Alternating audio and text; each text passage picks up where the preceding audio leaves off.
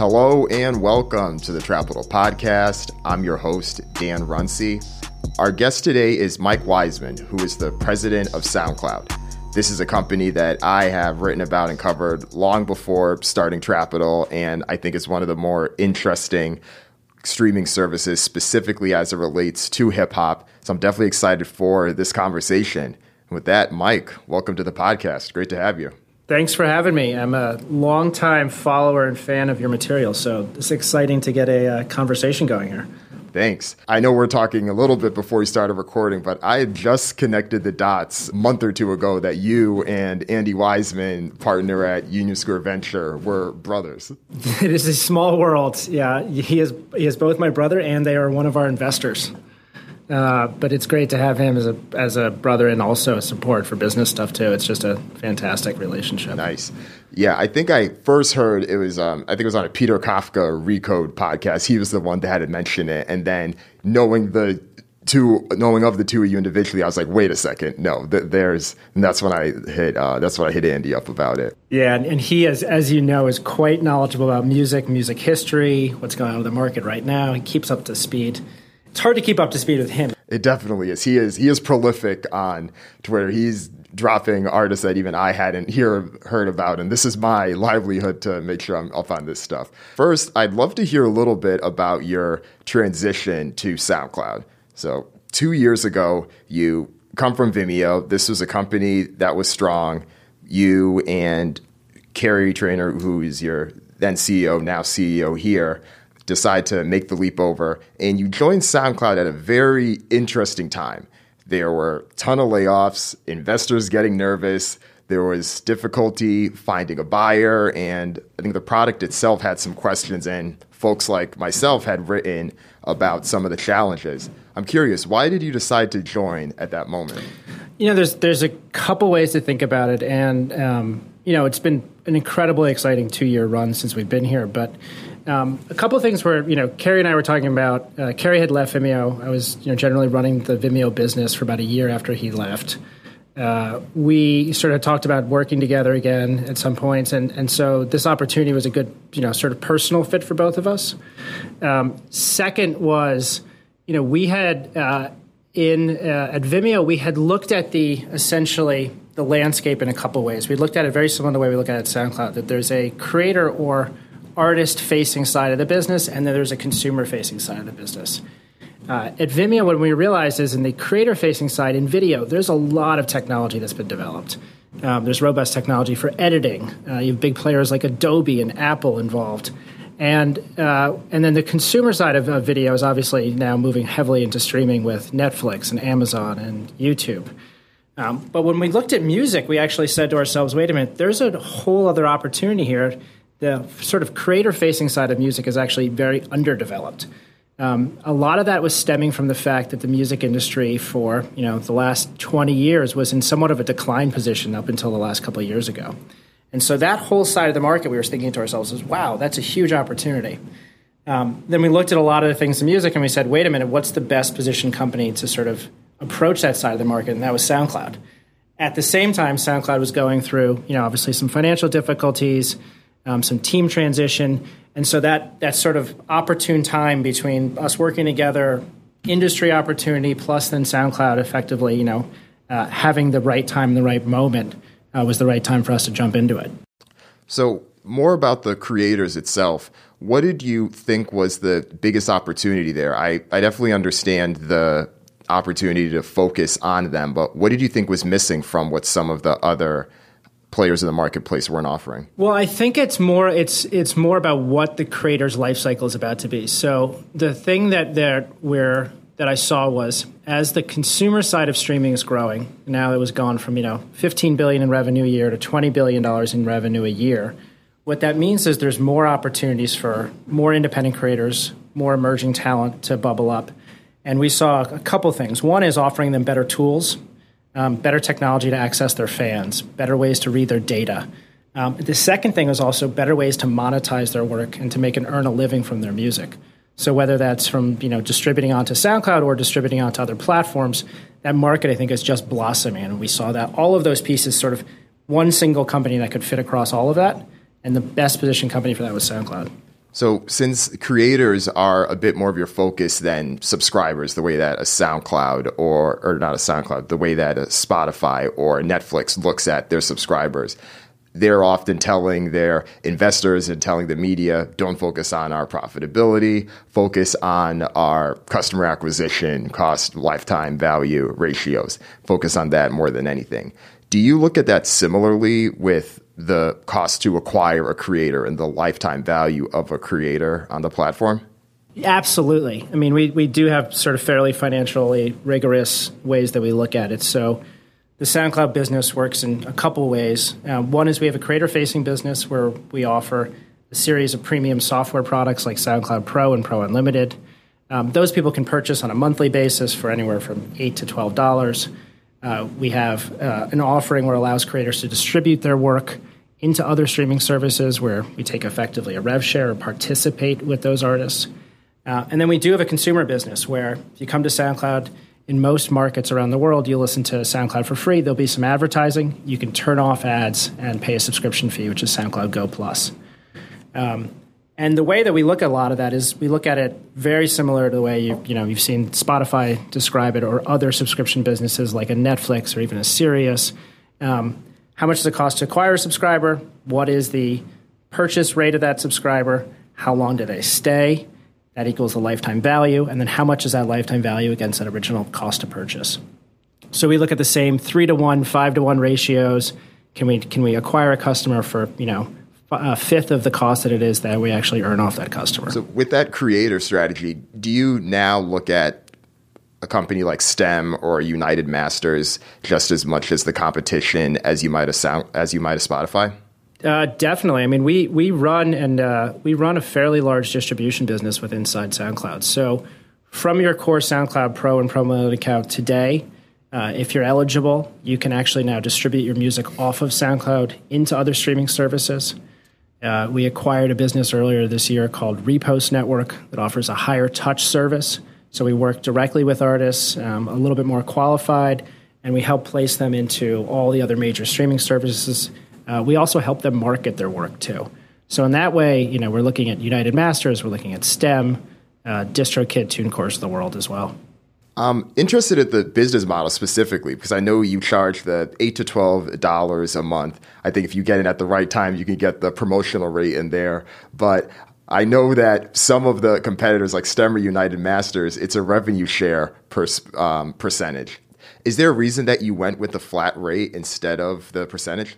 Uh, well, we do have both now. So we do on our uh, core subscription products, SoundCloud Pro and Pro Unlimited. Uh, we do charge a subscription fee. Our, our, our, services distribution offering, which is powered by Repost, the business we acquired, that is more of a revenue share participation model. Uh, and I think it, I think we actually like both models, and I think we're the only one of the only one company in the out there that actually has both models today. So one is if you're the artist, you know, and you want to pay a fee, uh, we're very much hands off. You're sort of letting you have the software, the tools to yourself, very similar to what you get with a DistroKid or even another piece of software product like buying a plugin. It's on your own to sort of make what you what you want with it. With a services fee, you get more. You get marketing support, potentially an account manager to help you, really help actually now participate and build your career. So on that side, we're actually working alongside an artist in a lot of ways and really participating with their success. And whether they have success or there's some that don't, we also take that risk as well. So I think there's a there's a healthy blend to having both models, and the two of them together actually give the artist the most opportunity. And with that, would you say that the cost to serve the customer, whether that's the account manager that you had referenced or another type of customer service, is that the largest expense? Because that's what I often hear from some of those other distributing services that the customer service piece ends up being the most most expensive.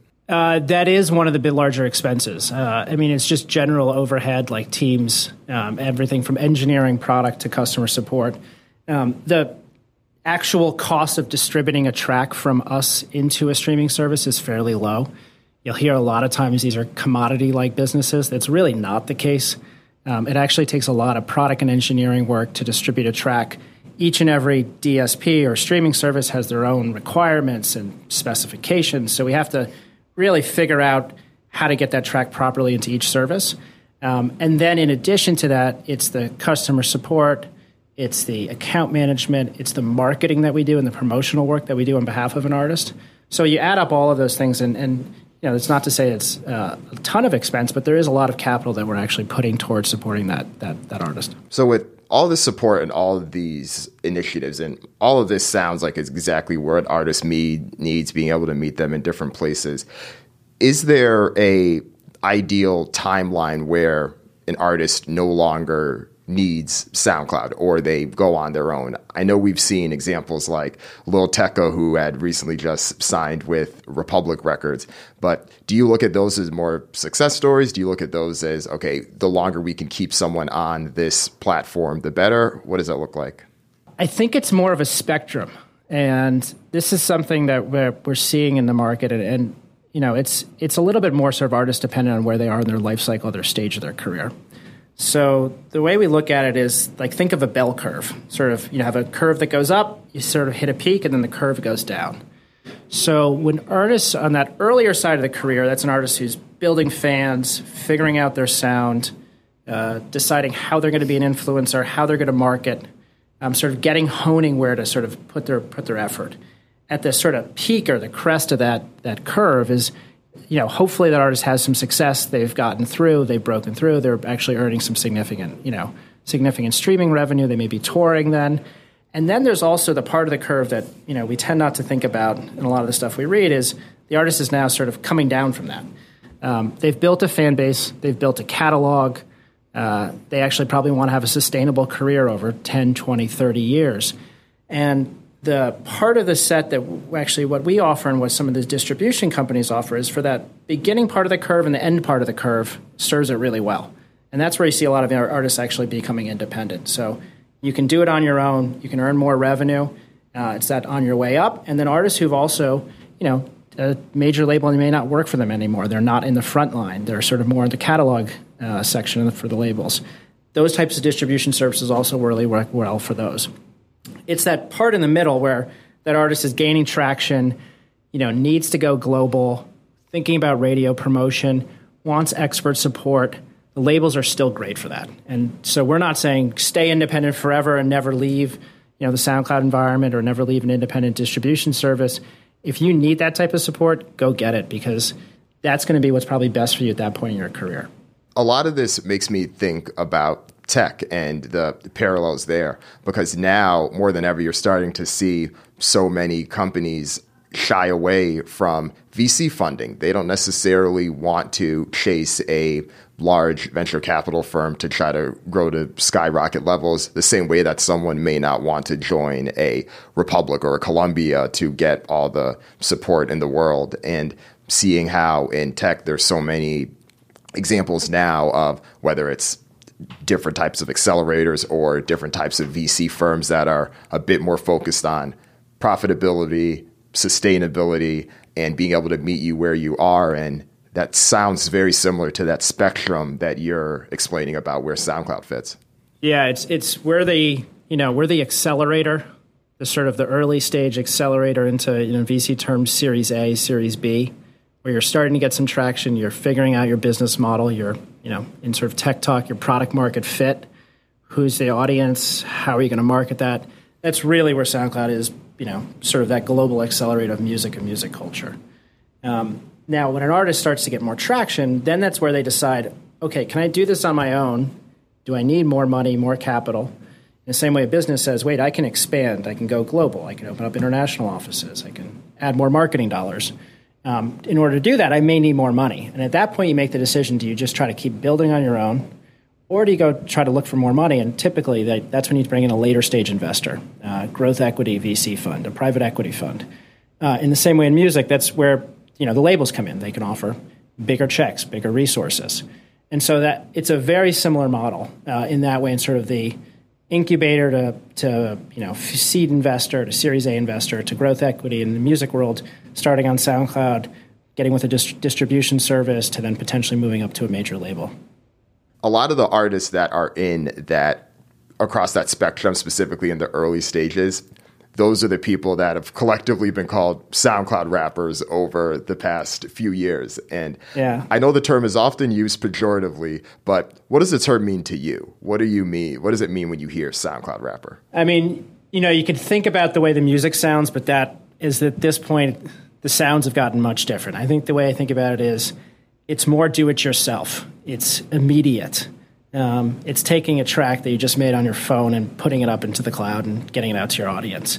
Um, it's more of that sort of that punk ethos around music than it is anything that's specifically around you know the lyrics, the sound. Um, you know, you could say it's the, the, different pieces of it. It's really about the ethos and the, the, the movement at large, which is really about getting your music out there, getting to your fans, um, doing it without you know a large amount of support and it's it's really what actually is sort of you know always made music really special that that always comes up in different generations you know as i said sort of whether it's punk or it's you know a different genre that's emerging.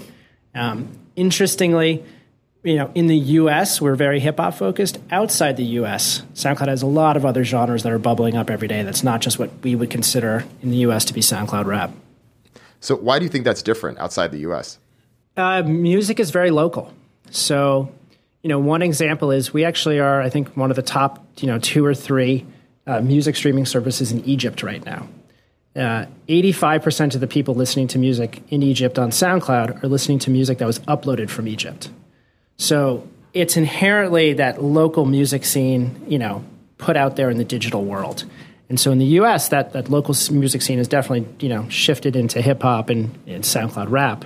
Um, but other countries are, are, sort of, you know, that local music scene that's bubbling up, and whether it's politically themed or uh, emotionally themed or talking about issues that they're facing in their home country, uh, it's very naturally aligned with the local side. So, when you see a trend like that, like with Egypt, for example, is there a concerted effort internally in the company to try to nurture that or find out what's happening on the ground or see if there's an opportunity to build uh, some creator tactics to help see what the landscape might be? Absolutely. I mean, we would love to be everywhere at all times. Um, we do have to pick and choose, you know, where where we focus our efforts. But we're seeing we're seeing similar things. You know, we see it in Egypt. We see it in Africa. A lot of really interesting trends coming. Uh, Indonesia, and so what we try to do is one is we obviously use data.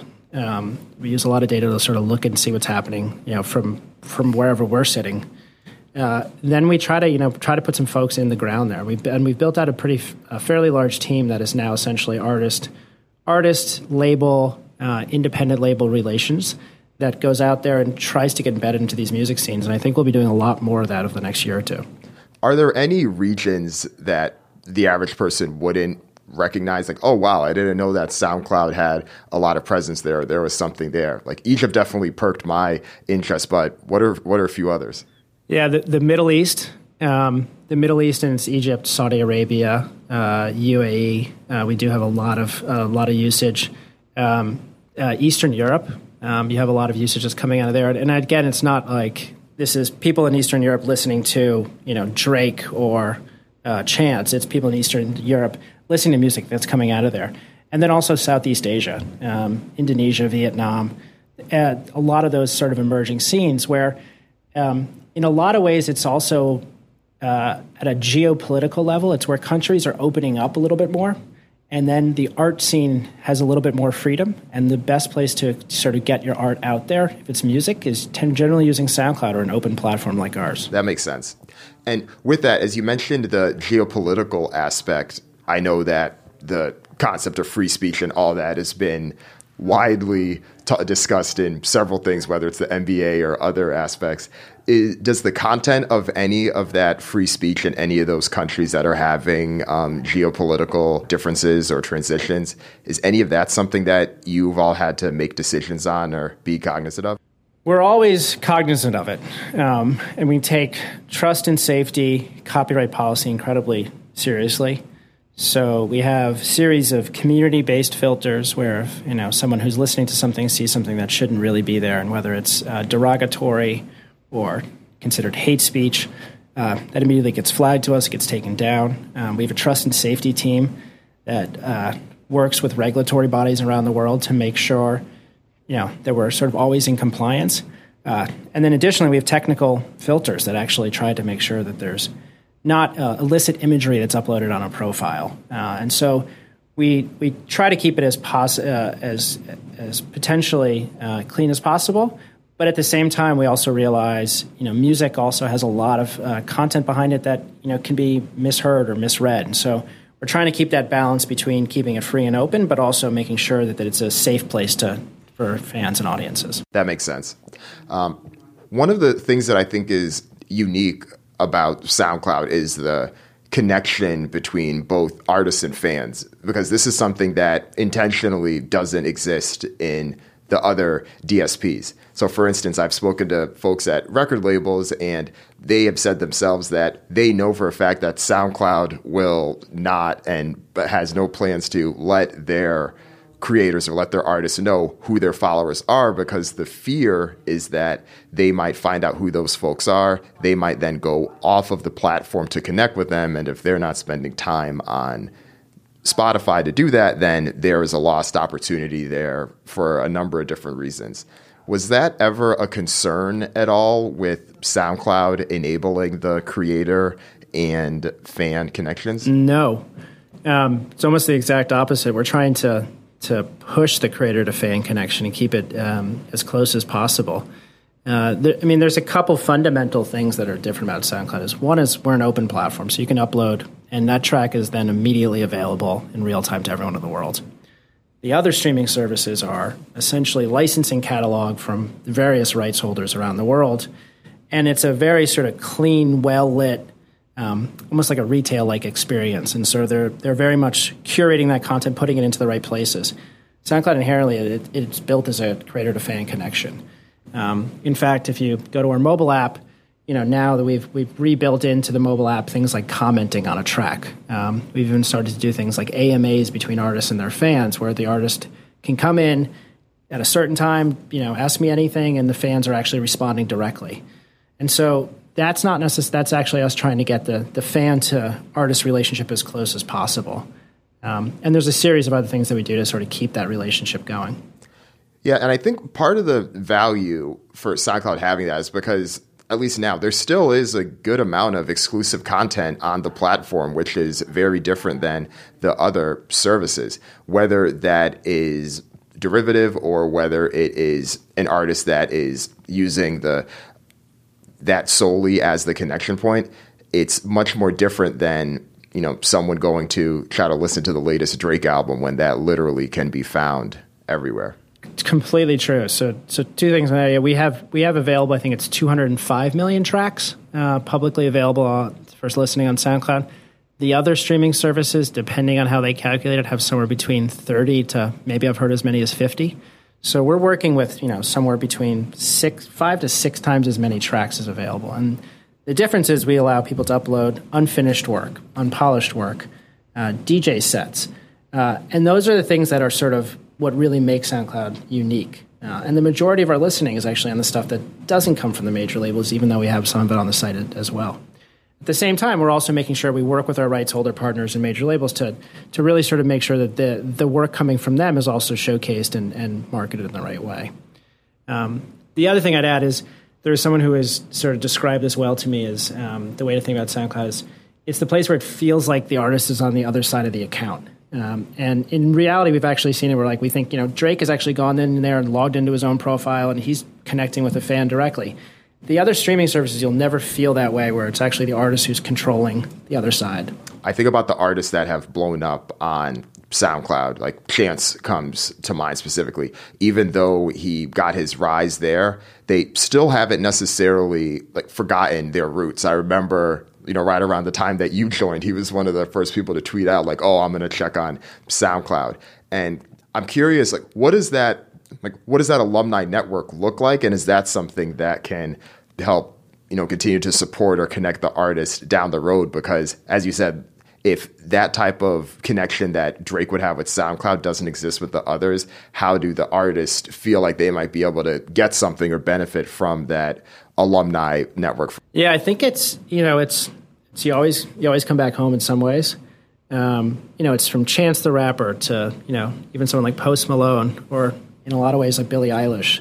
It's the artists that we consider kind of first on SoundCloud. It's where they got their first traction, found their first fans. uh, really started to build the, the early part of their career. Uh, and, and we see, a, you know, there's dozens of those examples. Uh, majority of those artists, even though after they've made sort of mainstream top 40 success, signed to a major label deal, uh, they do come back to us because that's where they're that's where the fans still live, and that's where sort of those uh, those younger fans who are really hungry to discover and find new music live, and also it's the place where they feel sort of a lot of them feel it's the most authentic place to to connect with your fan directly. Um, some of the other streaming services, well, I think they're unbelievably great products, incredibly amazing that you can listen to any song anywhere in the world that coming from like the major rights holders and independents it doesn't have that same connection that, that, that SoundCloud did for a lot of those artists. Right. Thinking a bit more about the concept of creators themselves, and I know that we've often been focusing on the artist, but what does the non artist creator look like in your definition? Is this, I know it's podcasters, but who else? Is it a pretty broad definition? It's a very broad definition. Um, and the way that we break it down uh, is uh, sort of into four general areas, and it's it's really hard to pinpoint a personality. So you know, bear with me as I go through this. But we think about artists as musicians, singer songwriters, uh, people in a band, people who are writing tracks, uh, rapping on tracks. Um, then we think about the producer category, and there's millions of folks on SoundCloud who are producers, um, who are looking for new acts to work with, helping them manage in some way, uh, making beats in a lot. Uh, it's a big, it's big activity. Um, the producer is also very close to musician. Musicians can, can become producers. We also think about DJs. Um, you know, we have several million DJs who use SoundCloud, and sort of traditionally you think of the performing DJ, but these are also people who are performing at a wedding or for a friend's party or just going to a club down the street. Um, and then we do have speech and podcast, uh, and so we that creator can be someone who's actually creating the underlying material. They're also someone who is part of that that core working group. Um, they can be sort of in a support function, a, a, manager, and there's a lot of sort of areas, and a lot of people move in and out of a lot of those different areas too. So it's not just when you think about a SoundCloud rapper, that's what we consider a creator. It's much broader than that. And is there thought, or maybe this is already happening, around being able to form the connections and bonds between those because a, a, lot of those people naturally would want to work together and some of them are just putting their stuff out there. And of course there's marketplaces like beatstars where folks can buy services from one another but because soundcloud is serving so many of those people that would naturally work together are there opportunities and connections for them to naturally blend or naturally collaborate? I mean it organically and naturally happens every day um, you'd, you'd be surprised how many times we see, you know, uh, what we consider a creator to a creator, you know, send a link or send an account uh, comment. And so that happens naturally. We're, we're doing more to, to build that out. So we're doing things like enhancing someone's profile. So it's really your calling card. And in your profile today in SoundCloud, you know, unlike some of the other uh, streaming services, you can put in your Instagram link, you can put in a TikTok link, tell us where you're going on tour hey, reach out to me if you want me to help you make beats. Uh, that eventually leads us into do we get it deeper into those areas of sort of you know, pure pure creative collaboration as well. So it happens a lot of it today. We're building more features against it. I'd probably say we're going to start to, to look at doing more things in that area. Could you ever see yourself building a marketplace around it the same way that BeatStars has theirs? Possibly. Um, where the amazing thing about SoundCloud is there's lots of areas for us to go into. It's just where we prioritize our efforts, but that's definitely an area we've considered uh, multiple times. Yeah, I definitely thought about that. One of the other places I thought about too was broader partnerships because so many of these creators, both artists and producers and number the ones you mentioned are constantly thinking about what are what is their brand and as they continue to grow and their fame increases they're looking at different partnerships with whether it's clothing companies or Instagram um, influence strat, uh, collaboration, stuff like that.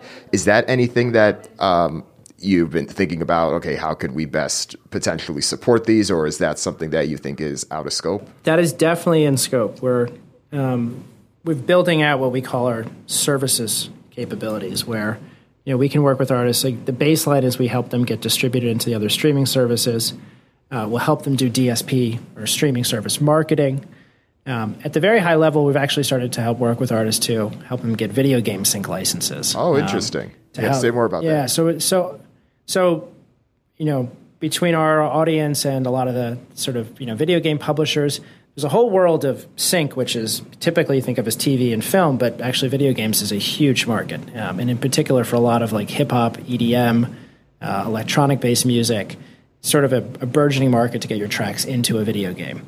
So we, we've you know started to form partnerships along that area um, and helping those artists get placed into video games. We've thought about ways in which we can you know help an artist if you want to go on tour. Can we support that? Um, and sort of all of those things that you know allow a emerging uh, allow emerging talent to build out their career versus just the hey engage with technology and go from there. Right. Talk to me a little bit about podcasting. This is, of course, a big opportunity for creators. A lot of the other DSPs have focused on creating original content to add higher profit margin opportunity to the revenue mix. Is this something that you're all considering? Yeah, I mean, we we consider in a couple of ways. One is we're we're probably one of the largest host of podcasts. So um, anyone can upload a podcast to SoundCloud. You can buy a premium account and you can then point that podcast and distribute it from SoundCloud into uh, Apple and other uh, podcast downloads areas. So we're building out that functionality. Um, we're also trying to figure out ways that we can sort of introduce podcasts into the experience. Uh, I think everyone's trying to figure this out. You know, Pandora has the podcast Genome Project. Uh, Spotify's been experimenting with the ways to present it. Um, but the trick is how do you present a spoken word, 30 minute spoken word uh, track, effectively track next to a music track in the same experience. And so I think that's what we're trying to figure out how to develop. And, and so it's not just, hey, listen to three hip hop songs and I got a Wall Street Journal podcast and then three more hip hop songs. No, that makes sense. Last couple of questions for you before we let you go. Um, when you made the transition over, I believe Kerry was the one that had helped orchestrate the deal to get the investment banks to become large investors to help support and provide SoundCloud with that $170 million. Now that it's been two years underway, do you feel like the direction that you and Kerry see and the speed at which you want to go is aligned with what the investors have for SoundCloud? Yeah, absolutely. I mean, Kerry and I were intimately involved together in, in bringing that fundraising together. Um, importantly, you know, uh, the two founders, Alex and Eric, were also intimately involved. Um, they were unbelievably gracious in sort of helping transition to a new leadership team. So between the founding group, the investor group, and then obviously myself and Kerry, it's it's uh, you know you say these things. These things work out really well. Sometimes they don't. This one's working out really well, where we have sort of everyone aligned and bought in on on what we're trying to do. And I think that's because we're not necessarily going saying we're going straight at Amazon, Apple, um, Spotify, uh, but we're really sort of taking it more from that artist centric approach. And I think that's really been the clarifying area that's helped all of us get aligned. Got it. Is there one artist that you didn't know about before you got to SoundCloud, but now since being in the business, being in this role, you're like, huh, all right, no, I'm now listening to this person. That's that's someone that I'm regularly checking out. Oh, that's a good question. Uh, I'd have to let me let me think about that one uh, for a second. I'd have to say it's probably. I've actually been listening to a lot more Chance than I had before. My my background is I, am more of a rock, uh, even you know, moving into heavy metal fan. So when I came to SoundCloud, I actually been listening to a lot of, got into a lot more Post Malone. I got into a lot more uh, Lil Uzi, uh, Trippie nice, Redd. Nice. So my my music shift, my music taste has been shifting uh, more and more towards a lot of the big SoundCloud artists. Nice. I'd even say as funny as it is, even as someone that's grown up with hip hop my whole life, since starting Trapital, I've yeah. started to listen and um, seek out artists that I never even thought that I would have. So it's interesting what work will do in that yeah. transition. Who's your Who's your new favorite artist that you've heard recently? Uh, recently, YBN Cordae. I think he is great. He recently had a freestyle on Funk Flex. He was on Saturday Night Live performing with Anderson .Paak. I definitely recommend him if you haven't. He's I'm excited to see where he goes. Yeah, he, he he's the one guy I'm checking out. Last question for you. I saw the notice that was posted for Lil Tecca when he got the deal with Republic there was a picture with someone on your team, someone on Republic, and him, and he got these orange and white sneakers that looked fresh as anything. And I'm trying to see if I can get a pair of these. I hit up um, Avery Lipman to see if I can get a pair, and he laughed, but he didn't quite confirm. So, is there any way I can get a pair of those from anyone at SoundCloud? Well, we, let's talk offline about that. I, I saw those shoes in person when they first got arrived to our office, and I, they were really hot.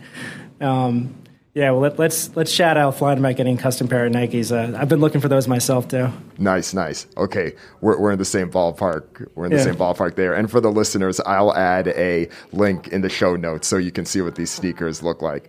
Uh, Mike, before we let you go, anything that our listeners of the Trapital audience should know about? No, I think the the stuff that you put out there is fantastic and uh, really interesting insights into the industry, uh, artist trends, uh, market trends. So you know, big fan, and you know, hope everyone keeps reading and listening. All right, great, Mike. Pleasure having you. Thanks for coming on. Thanks for having me today. If you enjoyed this podcast, please go tell at least one friend about this podcast. Word of mouth is still the best way to grow. If you use Apple Podcasts, please go rate and review. That helps continues to boost Trapital podcast in the rankings. And also, please go to the trapital.co website. That's T R A P I T A L dot C O. There's a ton of great content there. So please check out the articles, sign up for the newsletter, and I'll see y'all next time.